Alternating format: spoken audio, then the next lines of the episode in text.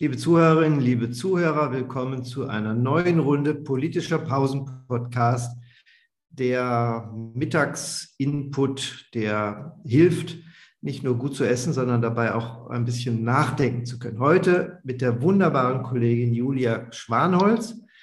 Und wir wollen uns austauschen einmal über die Frage, ähm, warum man wählt, warum man nicht wählt, warum der Nichtwähleranteil immer größer geworden ist. Und Julia Schwanholz hat dazu auch wissenschaftliche Expertise aktuellster Art über eigene Studien eben vorgelegt. Das ist so ein bisschen der Hintergrund, nochmal aktuell nachzuhaken.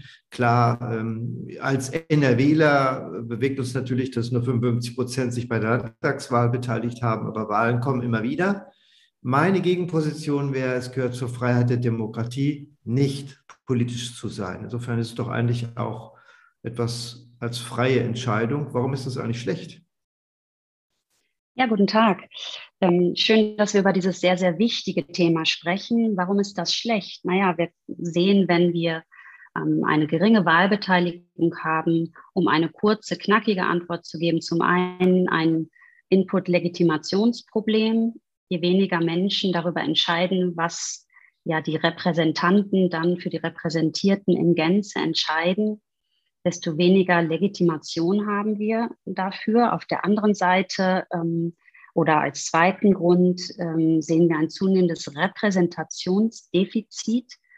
Ähm, denn wenn weite Teile der Bevölkerung nicht wählen gehen, und wir wissen aus der Survey-Forschung, dass davon vor allem einkommensschwache, ressourcenärmere Schichten betroffen sind oder dass das die Schichten sind, die am ehesten nicht wählen gehen, dann werden diese im Zweifel auch nicht mehr substanziell äh, repräsentiert. Wir sehen ohnehin schon in der deskriptiven Repräsentation, sprich haben wir ein Abbild der Gesellschaft im Parlament, dass dies nicht der Fall ist. Die Frage ist jetzt, ob die, die im Parlament sitzen, und das betrifft alle gebietskörperschaftlichen Ebenen, auch wirklich die Belange, die Anliegen aller Menschen ähm, ja dann substanziell vertreten oder nicht. Und darüber kann man natürlich streiten. Es gibt aus der Forschung natürlich viele Gründe, wahrscheinlich zehn substanzielle. Kann man denn sagen, auf den verschiedenen Ebenen haben die Gründe ein unterschiedliches Gewicht? Also bei der Kommune ist der Nichtwählertypus vorrangig ein anderer als bei der Europawahl. Hängt das nur von der Wichtigkeit der Wahl ab oder auch von der Ebene? Also es, wir sehen ja bei der Wahlbeteiligung schon gehörige Unterschiede. Die Bundestagswahl wird eigentlich durchweg immer noch als die wichtigste, als die zentrale Wahl äh, angesehen, weil auch die Bundesebene als wichtigste und für die politischen Entscheidungen ähm, eben zentrale Ebene erachtet wird. Ähm, wir wissen ähm, als PolitikwissenschaftlerInnen, dass das nicht so ist. Ich finde es auch ungewöhnlich, dass die kommunale, die lokale Ebene so wenig Beachtung findet, denn die meisten Entscheidungen ähm, die, die vor Ort getroffen werden, betreffen ja dann tatsächlich auch den Lebensraum der Menschen. Ähm, doch aus der Forschung wissen wir eben, dass das von der Wahrnehmung, dass dann ein großer Unterschied ist.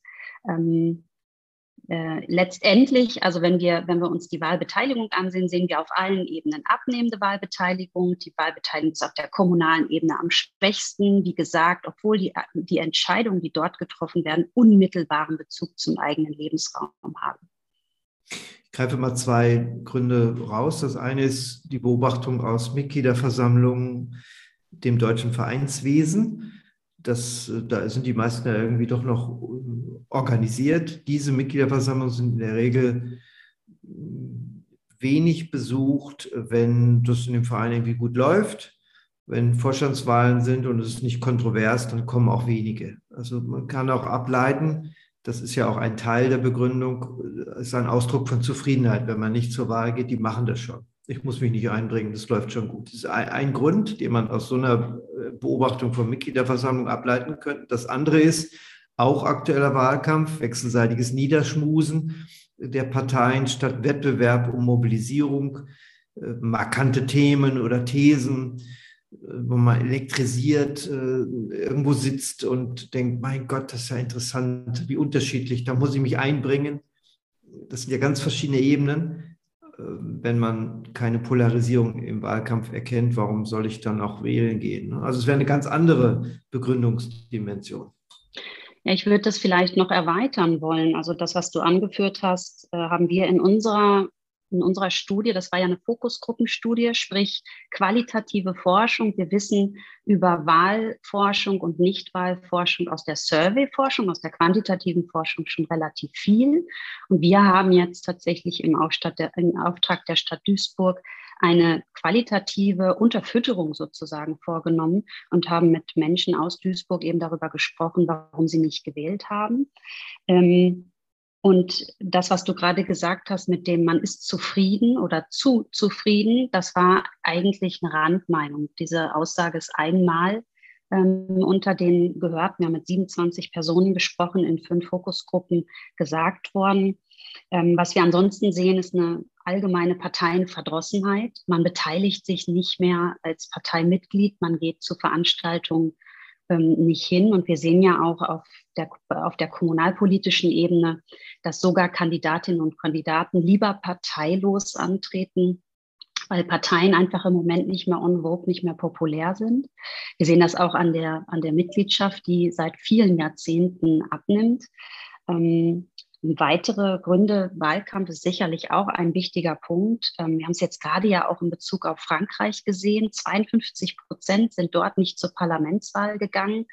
Und als eine Erklärung wird heute im Kommentar im Tagesspiegel ja angeführt, dass es eben in diesem Wahlkampf nur um Anschuldigungen geht, dass die Parteien eigentlich kaum mehr thematisieren, positiv thematisieren, was sie vorhaben, was ihre Anliegen und Themen sind, wie sie das umsetzen wollen ähm, sondern stattdessen eigentlich der Gegner niedergemacht wird, statt sich auch, kann man ja auch machen, abgrenzend mit den Thesen und Anliegen und Themen der anderen Parteien auseinanderzusetzen. Ähm, aber wir haben vor allem auch noch eine Reihe von strukturellen ähm, Erklärungen.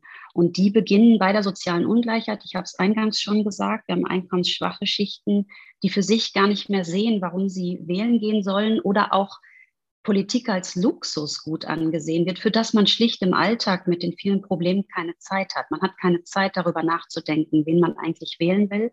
Und das geht ein bisschen einher mit defizitärem politischem Wissen. Es ist nicht so ganz einfach. Man müsste sich, um eine Wahlentscheidung treffen zu können, erstmal damit auseinandersetzen, was die Parteien anbieten, aber auch, wie unser politisches System funktioniert. Und wir wissen ja, dass wir durchaus ein kompliziertes politisches System mit dem Föderalismus haben, komplexe Gemengelage auch in den Politikfeldern.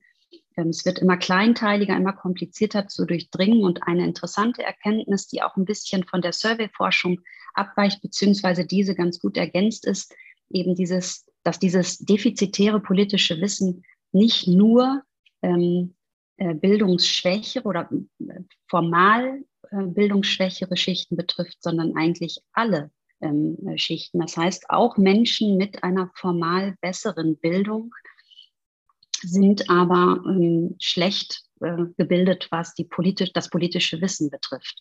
Und das kann natürlich schon ein zentraler Grund sein, warum man sagt, ich durchdringe das nicht, verstehe das nicht, sehe auch keine Unterschiede zwischen den Parteien. Und ich habe aber auch nicht die Ressourcen, die Möglichkeiten, mich einzuarbeiten, um dann eine informierte Entscheidung zu treffen. Jetzt kann man natürlich nur angesichts der Gegenwartsbetrachtung davor warnen, immer gleich längere Linien zu ziehen, weil ähm, wir ja die Unsicherheit als Strukturmuster der Gegenwart haben sodass es bei der kommenden Landtagswahl in fünf Jahren erst in NRW beispielsweise schon ganz anders aussehen kann. Wir haben wieder 70 Prozent. Also es ist im internationalen Maßstab immer noch eine hohe Wahlbeteiligung hier in Deutschland, eine hohe Informiertheit, ein hohes Interesse an Politik, immer im Vergleich zu anderen Ländern. Äh, aber klar, als Politikwissenschaftler kann man natürlich sich nur wünschen, dass es viel höher wird weil die Begründung hast du ja geliefert, die Wahrscheinlichkeit, sich dann einzubringen, auch gleichermaßen höher ist. Also ich warne ein bisschen davor, vor Pessimismus, dass aus den 55 systematisch dann 50, 40 und was auch immer wird, sondern kann natürlich sein, in der Brillanz der Auseinandersetzung zwischen unterschiedlichen Typen, die zur Wahl stehen, nicht zwei äh, zwei Rechtsanwälte oder zwei Juristen, die jetzt hier zur Wahl waren, die doch Typus ähnlich waren, nicht sehr leutselig äh, und von daher äh, Schwierigkeiten es gab, glaube ich, sie richtig zu unterscheiden. und bei markanten Themenunterschieden, dass das plötzlich komplett anders sein kann. Also das ähm, muss man auch aus dem Fach heraus erkennen, glaube ich, dass diese, diese Brüche da sind und wir die Neigung haben, klar auch aus einer Heuristik heraus, Serien schnell zu konzipieren, wo keine eigentlich da sind. Ja, wobei ich da doch ein bisschen Wasser in den Wein gießen muss. Ich bin zwar auch Berufsoptimistin wie du, ähm, aber ich würde schon sagen, dass 2017 eher ein Ausreißer war eines Trends, der schon eine stagnierende bis abnehmende Wahlbeteiligung demonstriert. Also 2017, da gibt es ja auch die Erklärungsversuche, die AfD tritt erstmals ähm, bei einer Landtagswahl in Nordrhein-Westfalen an. Und um dort eben äh, denen eben sozusagen nicht das Feld zu überlassen, konnten alle anderen Parteien des demokratischen Spektrums gut mobilisieren, was insgesamt dann die Wahlbeteiligung erhöht hat. Das heißt, eines Teils die AfD äh, NichtwählerInnen an die Urne gebracht hat, aber eben auch die Gegenmobilisierung geklappt hat. Wenn wir uns die anderen Zahlen ankommen, mit einem ganz kleinen Peak an, anschauen, mit einem kleinen Peak 2012 sehen wir insgesamt aber doch eine abnehmende ähm, Wahlbeteiligung. Und mir geht es jetzt nicht darum, schwarz zu malen oder gerade auch in die Zukunft negativ zu prognostizieren. Das liegt mir fern. Ich würde mir wünschen, dass die Wahlbeteiligung ähm, wieder ansteigt. Aber es ist mir schon ein Anliegen, wach zu rütteln und eben zu sagen, gerade bei strukturellen Problemen äh, reicht es eben nicht, dass man sich kurz nach Wahlen damit auseinandersetzt, dass wir eine historisch geringe Wahlbeteiligung haben und dass wir kurz vor der nächsten Wahl, also in fünf Jahren, wieder Wahlkampf erleben, sondern auch das ist eine Erkenntnis unserer Fokusgruppenforschung. Die Menschen wünschen sich eine bessere Ansprechbarkeit.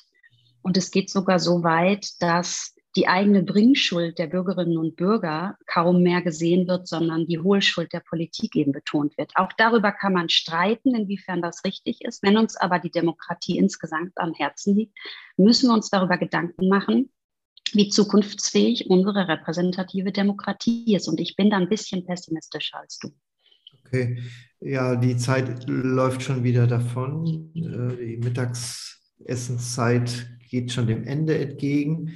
Deswegen am Schluss nochmal die Nachfrage. Das kannst du ja hier offen zugeben. Wann hast du nicht gewählt?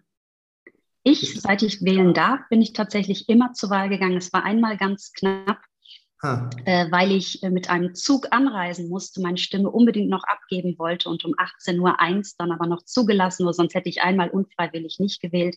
Aber mir ist es wirklich ein großes Anliegen. Wie legal ähm, ist das, wenn man nach 18 Uhr noch eine Stimme abgibt? Das können wir jetzt noch mal anzweifeln, die Wahl, oder? Das ist ja. Ja, es ist Jahre her. Ich verrate ich verrat jetzt auch nicht genau, wann und wo es war. Aber, also wenn es in Berlin war, dann ist es ja normal. Ne? Aber außerhalb von Berlin ist sowas schon, fällt auf. Ne? Wenn 18.01 Uhr noch was abgegeben wird, das ist ja doch. Ja, das, das kann auch sein, dass meine Uhr vorging. Ja, gut, dann vielen Dank äh, für das Gespräch. Danke fürs Zuhören. Und wir melden uns dann in der nächsten Woche wieder mit einem neuen aufregenden Thema bleiben Sie mobilisiert. Danke. Vielen Dank für die Einladung.